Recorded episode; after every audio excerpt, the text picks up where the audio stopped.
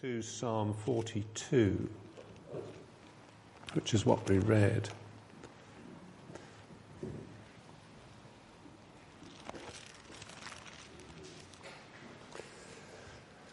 For the director of music, a maskil, whatever that may mean, of the sons of Korah, as the deer pants for streams of water, so my soul pants for you, O God. The Psalms are the ancient songs of the people of God, and they encompass a vast range of emotions in the presence of God.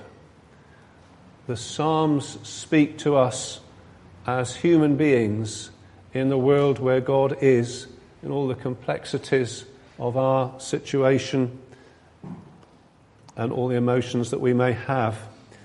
And the psalm we're looking at today is a person in deep emotional pain and turmoil. That's what we're going to look at.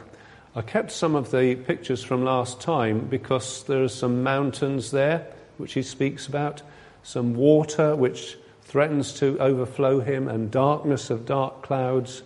And somewhere far off is the mountain of God where he would like to be, but where he isn't, and he hopes that he will be there. Hopes that he will be there. First impressions of the psalm.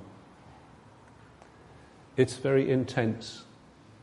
It's a psalm of intense longing as the deer pants for water.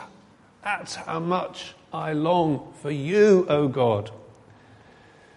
It's not simply a description of depression, um, it's, it's spiritual. He's a spiritual person, he's a religious person. He talks about that, uh, that it matters to him that he used to go, verse 4, with the multitude leading the procession to the house of God. He, that's what he used, that matters to him he used to do that. 43.3, he's asking that he would come back to that let your, uh, 43 verse 3, send forth your light and truth, let them guide me, let them bring me to your holy mountain, to the place where you dwell, then I'll go to the altar of God. So it, it's not just depression, there's, this, there's a spiritual angle on this. But there are some very human parts to it, doesn't it? He says in verse 3, My tears have been my food day and night. So he just can't stop crying. Uh, and he talks about darkness now, the translation, let's just get this verse 9. Why must I go about in mourning? Well, the mourning word is a darkness word. Uh, why am I? Well, sort of, I'm under darkness all the time. And I think that's in 42, 42. Why must I go about mourning? Just everything seems dismal and dark and black. Uh, and he talks about disturbance, verse 5. Uh, why so disturbed within me, O my soul? So, this is a word meaning um, a fight after, a, after, when people come out of the, out of the pub, you know, a disturbance. Uh, it, you talk about noise. Uh, it can talk about things being uh, chaotic. And he says, That's how my soul is. Why, why are you sort of all in uproar? You know, why are you, why is, why are you going off in all directions inside me? Um, why so disturbed within me? He says that in verse 5. Why so disturbed within me? He says it in verse 11. Why so disturbed within me? He says it in verse 5 of 43. Why so oh, disturbed within me? He also uses the figure or the metaphor of drowning. He says in verse 7 Deep calls to deep, you know, the unfathomable, threatening deeps at the voice of your waterfalls, all your waves and breakers, heaps of water have passed over me. So the picture in my mind is of somebody surfing on one of these huge waves and they uh, fall off their surfboard and the huge wave goes over them. I'm glad I'm not a surfer. I know people who've had that experience, and they, there's a way you cope with the, the, waves going over you. You have to count to whatever it is, 60, and then hope you pop up. But he says, I, I, at the moment, I'm underneath. Uh, he feels as though he's drowning. Notice this is a, a poem, it has a poetic form, there's a repetition. Uh, Why you downcast, O my soul? That bit is in verse 5, it's in verse 11, and then it's repeated again in 43, verse 5. So there's poetic form to this. Notice there are a couple of significant repeated words. Soul is repeated. Soul being the real, deep, inner part of a person. Uh, God can say he has a soul. Uh, your appointed feasts my soul hates, he says in Isaiah. Meaning they're deep, you know, where you really feel things, where things really matter to you.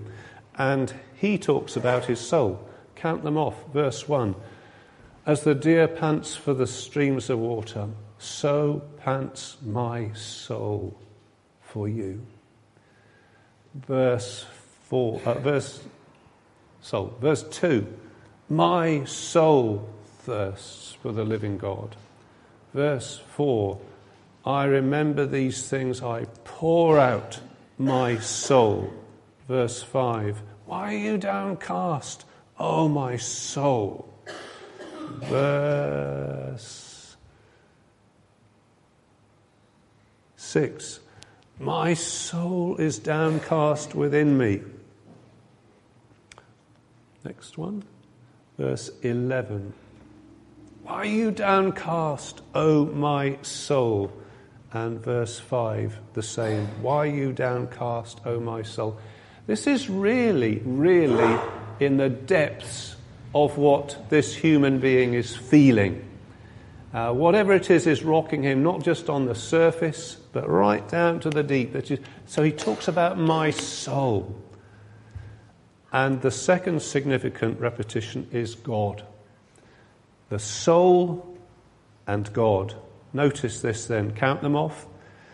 Verse 1 I pant, my soul pants for you, O God.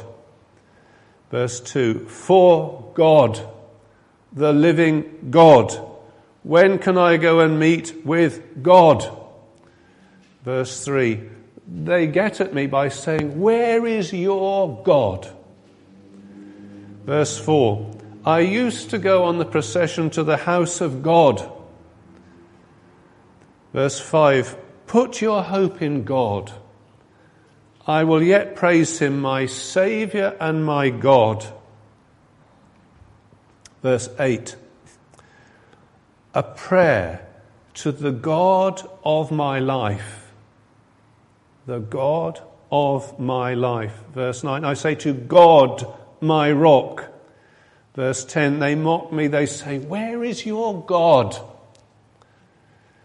Verse 11 Put your hope in God, my Saviour and my God. Verse 1 Vindicate me, O God. Verse 2 You are God, my stronghold. Verse 4 Then I will go to the altar of God, to God, my joy and my delight. I will praise you with the harp. O God, my God, put your hope in God, my Saviour and my God. Now, this is very significant because this is a psalm full of longing for engagement with God. See how important his God is to this person? Yeah, do you see that? It's his soul and his God. And when can I meet with God? That's what this psalm is about. And it's a very intense psalm. Uh, now, it's a psalm of somebody in a considerable emotional pain. And I know we all have different moods and seasons of life, and I trust that nobody has come along this morning in deep emotional pain, but maybe somebody has, I don't know. So maybe somebody can just read it off the page and say, I feel exactly like that today. For sure, somebody will sometime. But if we're not feeling like that, let's have our eyes open to learn something from this person that we just get uh, to learn a little bit about as we read this. And I ask the question should we sympathize and say, poor chap? Uh, I hope I never feel like that. Or should we rather envy him and say, even in the pain that he's going through, he's got hold of something that I would like to have? So I ask you that question is he to be sympathized with or envied? Uh, and let's see as we go through. So I'd like, it's, it's, it's quite a psalm to tackle. I, I, thought I'd try it in three points. Uh, number one, to say he feels deeply. Number two, to ask why does he feel deeply? And number three, to say what does he do about it? Okay, that's my way. I'll try and get a handle on it that way. He feels deeply. Why does he feel deeply? And what's to be done about it? Okay, so let's try that. Number one, he feels deeply. So let's just think about, first of all, about feeling. Has it gone? It'll come back. He feels deeply. Now, our emotions are part of being in the image of God. Our emotions are part of being in the image of God.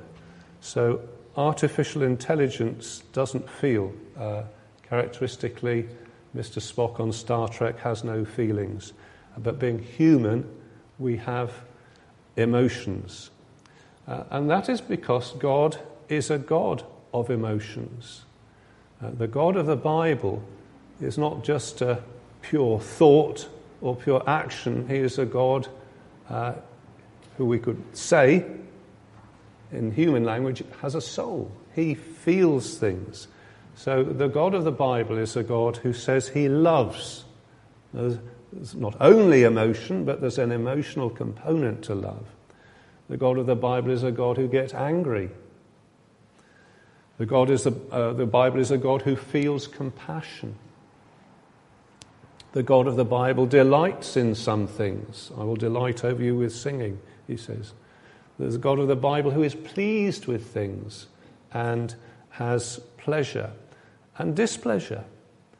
And, now, dare we say this? Dare we say that the God of the Bible is a God who experiences pain? So we hesitate there but we can most certainly say that when he sent his incarnate Son, he experienced pain.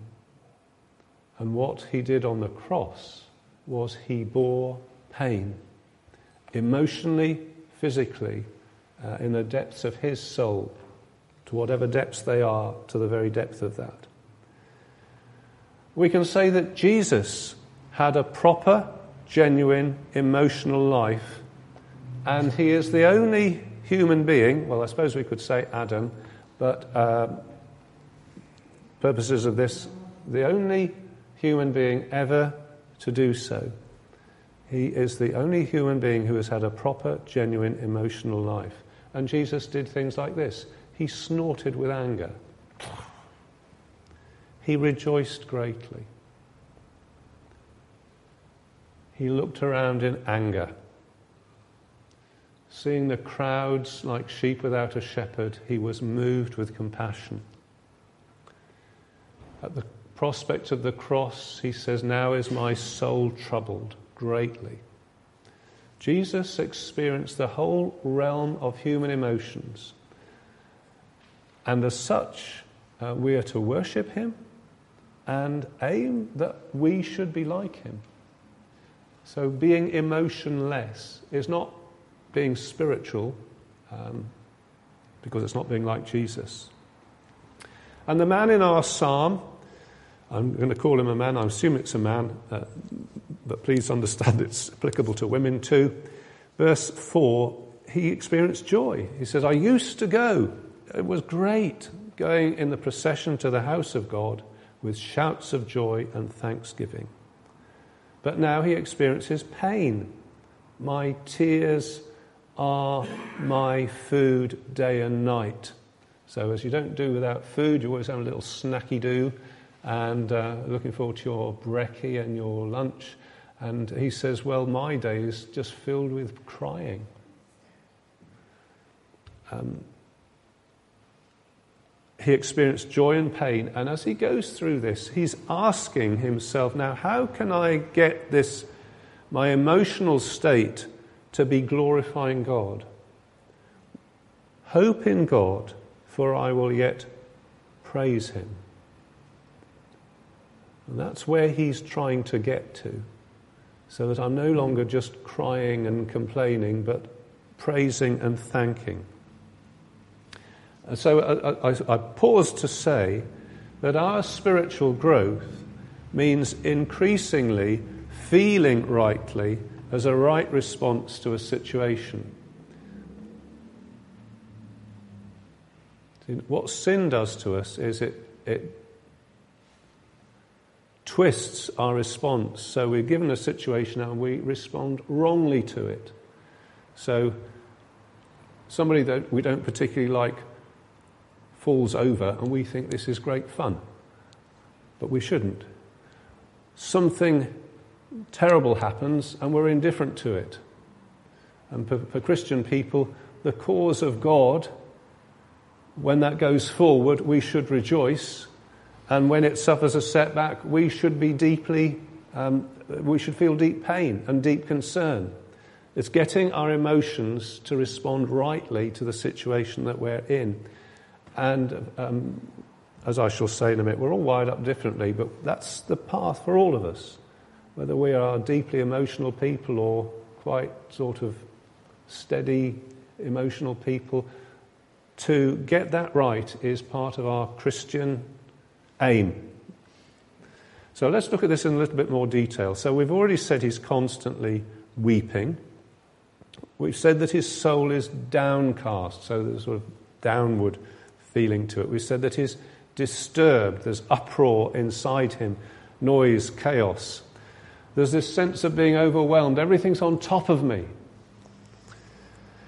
Uh, he also says in verse 10, My bones suffer mortal agony as my foes taunt me.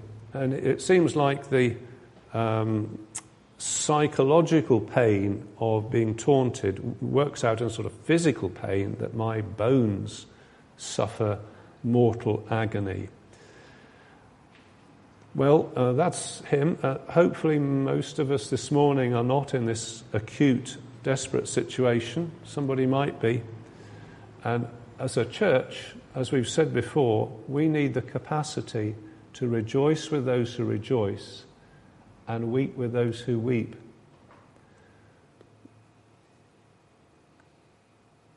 So, he feels deeply. That was my first point. Second point, why does he feel deeply? So let's look at this. Why does he feel deeply? And of course, this is exactly the question he is asking. It's repeated, verse 5, verse 5, verse 11, and the next verse 5. Why? Why? Why are you downcast, O my soul?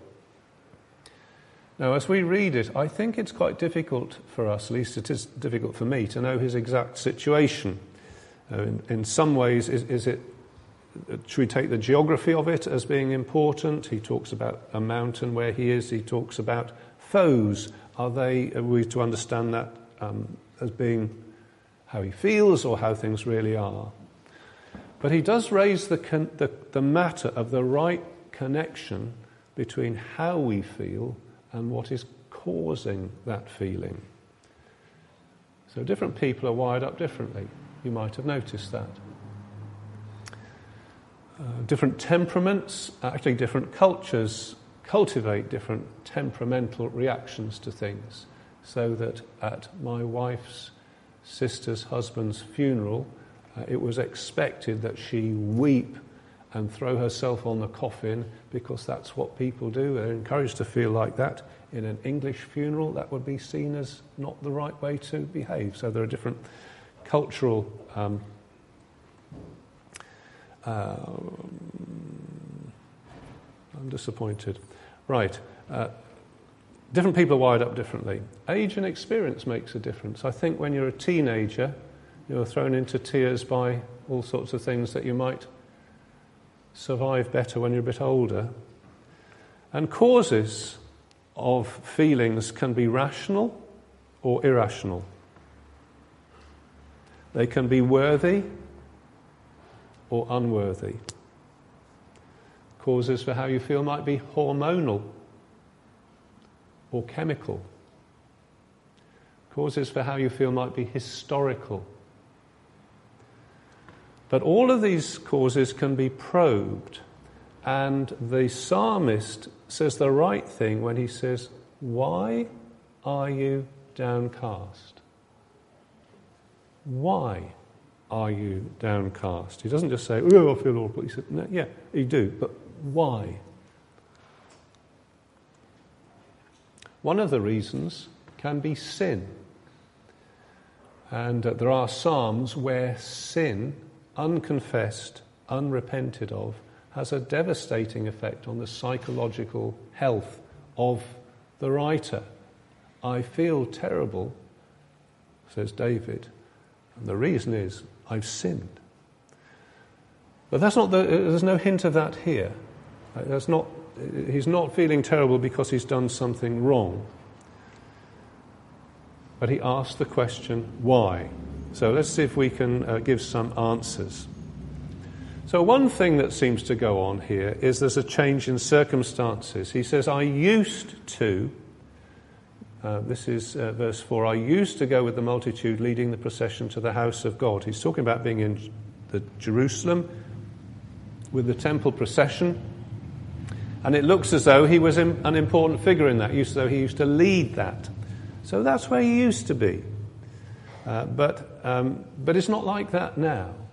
So there's been a change, and this has upset him, just to put it mildly. Is location something to do with it? So, verse 6, he says, My soul is downcast within me from the land of Jordan, the heights of Hermon, from Mount Mizar. Well, that's way up in the north. So, has something happened to make him move house? Uh, is he no longer amongst the people that he used to be with and the places that he used to know and the things he used to be doing? And I don't know, perhaps he's retired, but he's up, up north now. Is that, a, is that a, a factor in this? Well, I think we can certainly say that uh, as people's lives change, that it does affect people in their emotions.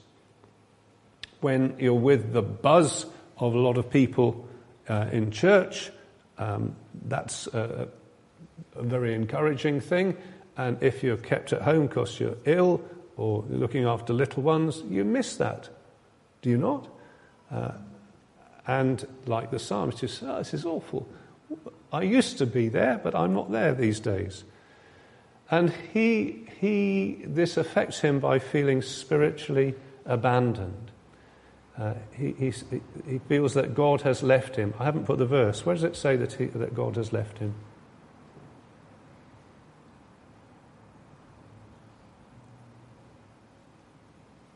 Nine. Nine.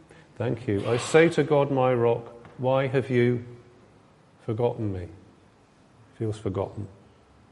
Well, so there's uh, some, some factor, uh, change in circumstances. Opposition and conflict. So he says in verse 9, I'm oppressed by the enemy. So are, now, does he mean the satanic enemy or does he mean people? I'm oppressed by the enemy. Uh, 43.1, he says, Vindicate me, O God, plead my cause against an ungodly nation. Sort of thing, uh, uh, uh a leader, um, a king, prime minister, I don't know, might say, They're all against me. The nation is against me. And he says it's not just that they disagree with me, it's an ungodly nation. Verse 1, he says, Vindicate me, plead my cause, uh, giving the idea that he's been falsely accused. Some of, some of, well, in the news, we know of people who've been falsely accused of child abuse. And they must go through agony, must they not, until that false charge is shown to be false he describes himself as a victim of deceit and ill treatment and wickedness in number one, uh, verse one. Rescue me from deceitful and wicked men. So, oppression and conflict. And who would uh, read a psalm like this? I reckon the Babylonian exiles would read this and they'd say, Yeah, that's us. We're, so sorry, we're far from God. We have an enemy getting at us.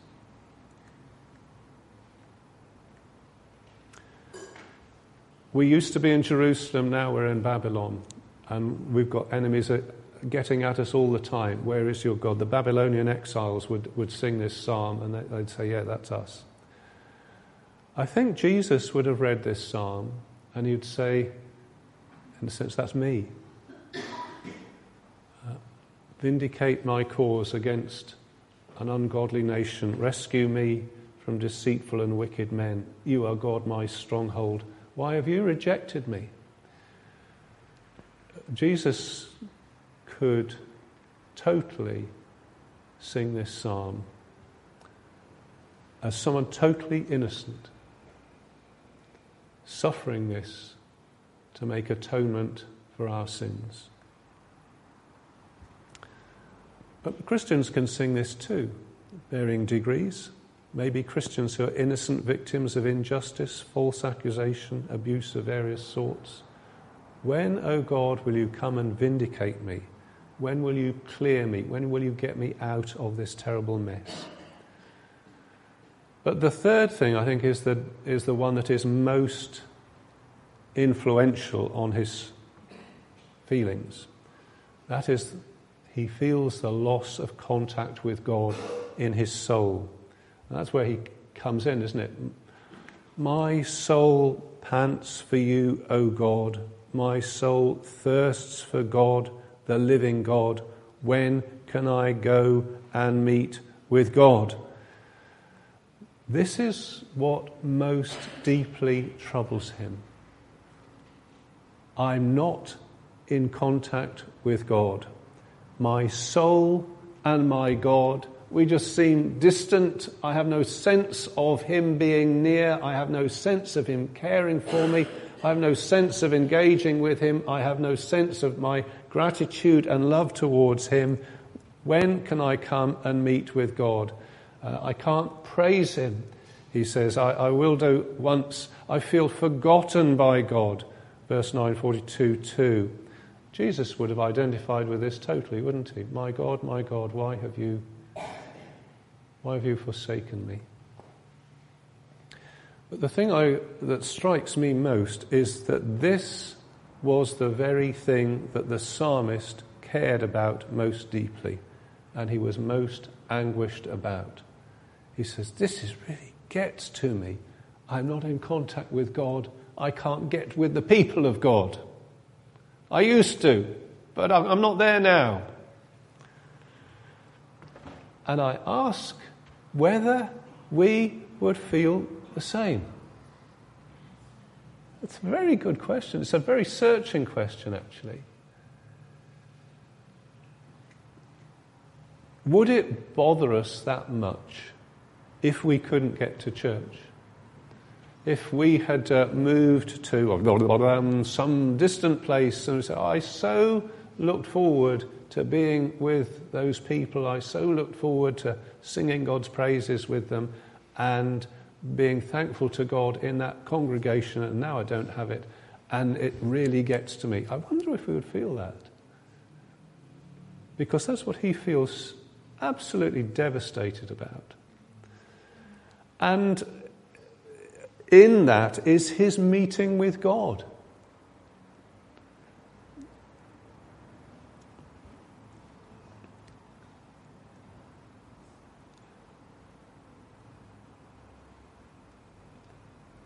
Bother us that much. Well, I haven't really met with God at all this week. That's just the way it is. I'm busy. Eh, the psalmist would say, But do you not have a longing to meet with God? Do you not feel that you need to meet with God more than you need water?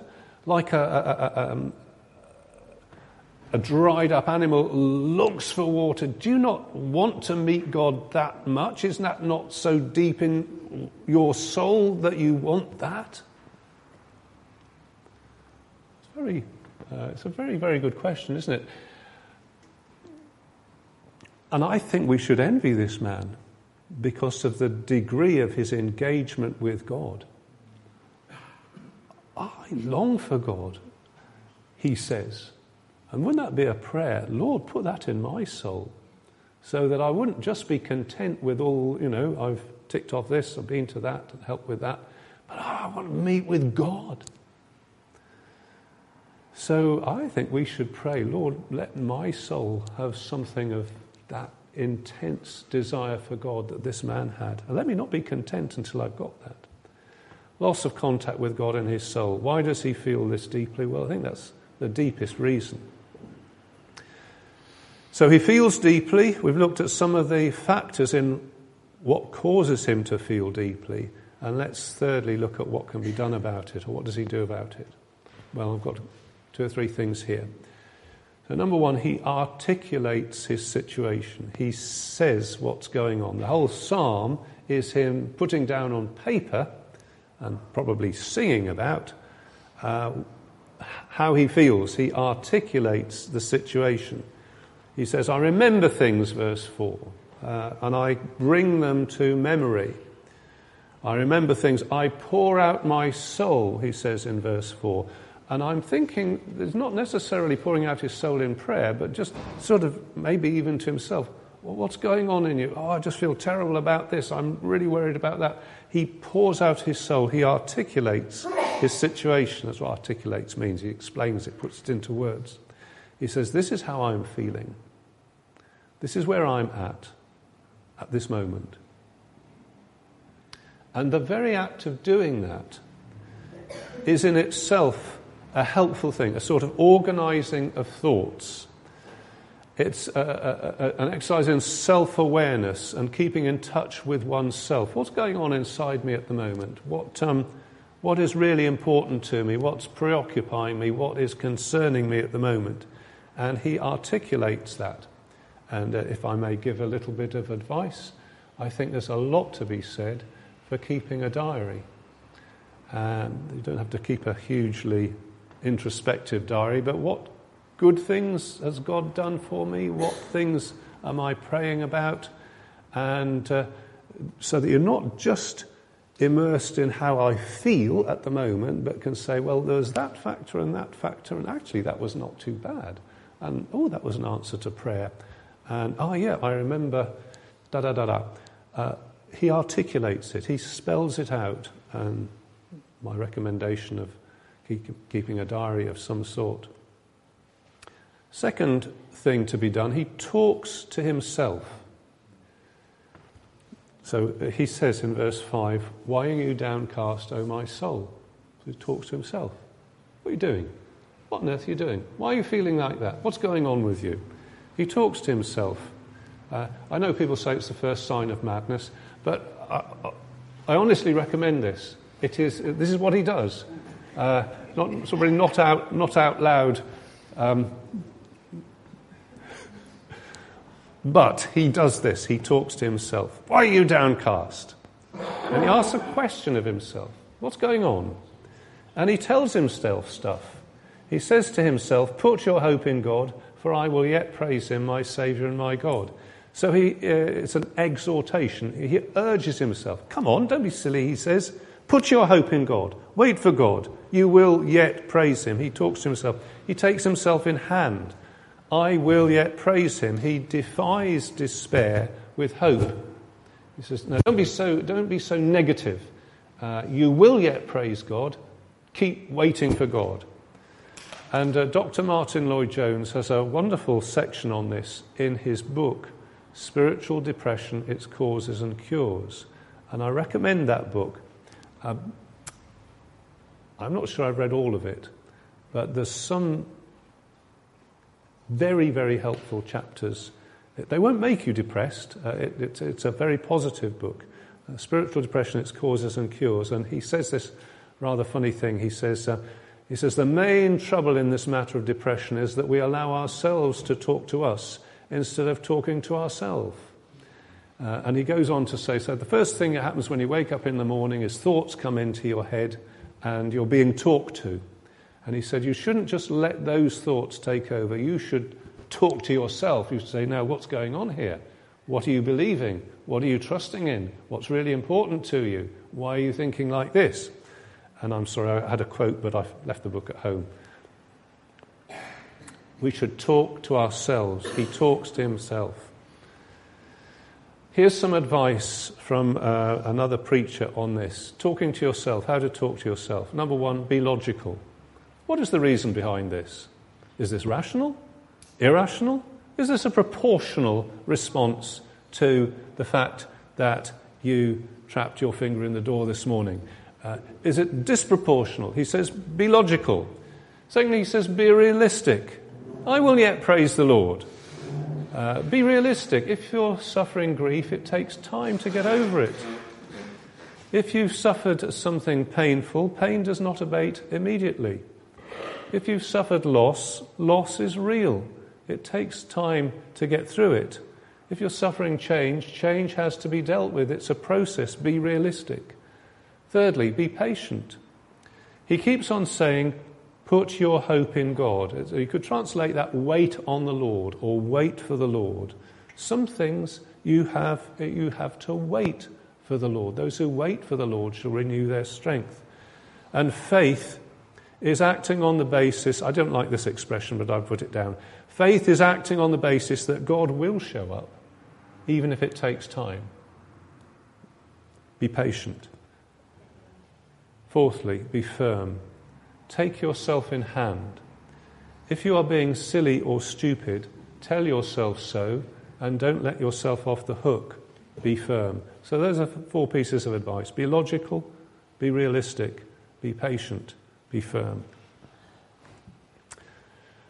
Third thing that he does, he talks to the Lord.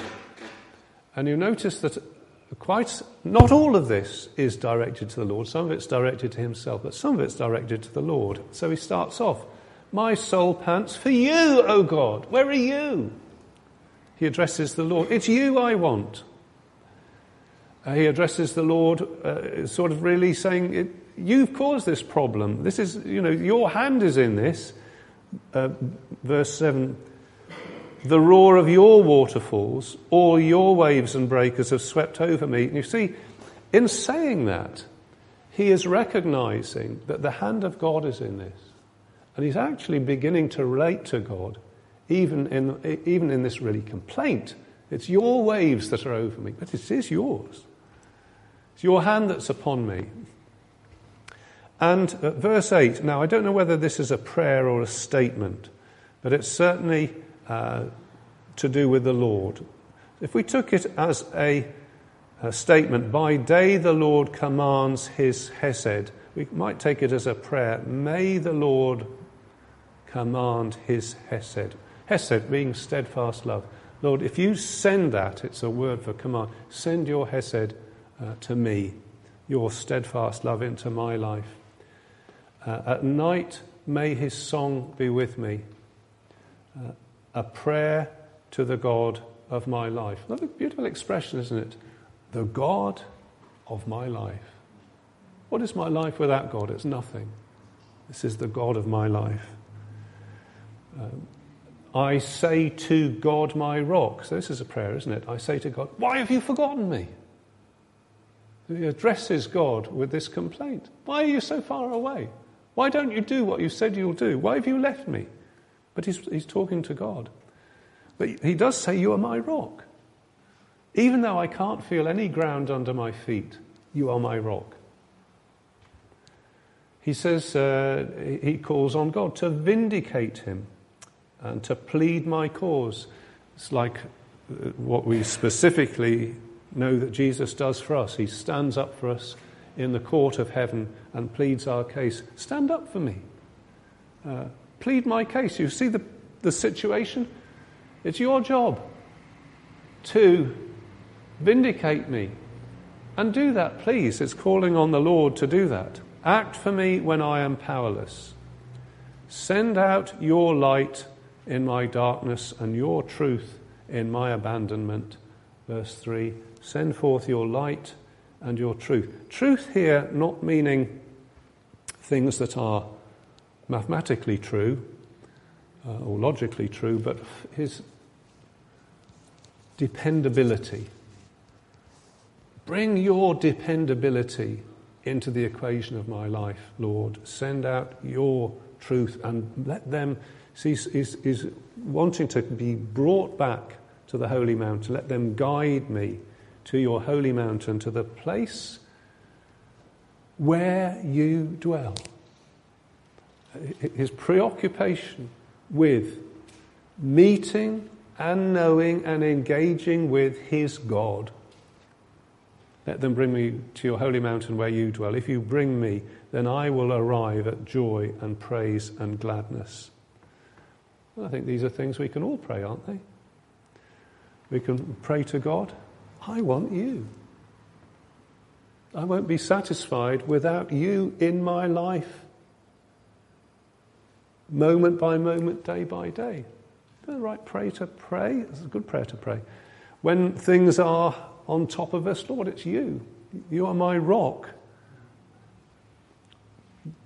Stand up for me in my powerlessness. Send out your light and your faithfulness into my life. Bring me into your presence. So we've gone through the psalm and we've looked at what he does about it. He spells out his situation, talks to himself, and he talks to God. And we come to the end of it, and the last verses say, Why are you downcast, O my soul? Why so disturbed within me? Put your hope in God, for I will yet praise him, my Saviour and my God. And he still, he still hasn't come out of the problem yet, has he? Still in there. But as he's worked this through, I don't know about you, but I feel very confident that it won't be long before he finds his prayers answered. Because even in the act of grappling with God in these prayers, he has actually met God, hasn't he? He has actually come near to God, even though he might not feel it. But as we see, as we read, yeah, you, you're actually in touch with God, even as you go through this uh, dark valley. The painful process itself has brought him nearer to God. Do we sympathize with him or do we envy him? And I must say, I must say, I rather envy him. I wish I had the longing for God that he has, and maybe you feel the same way.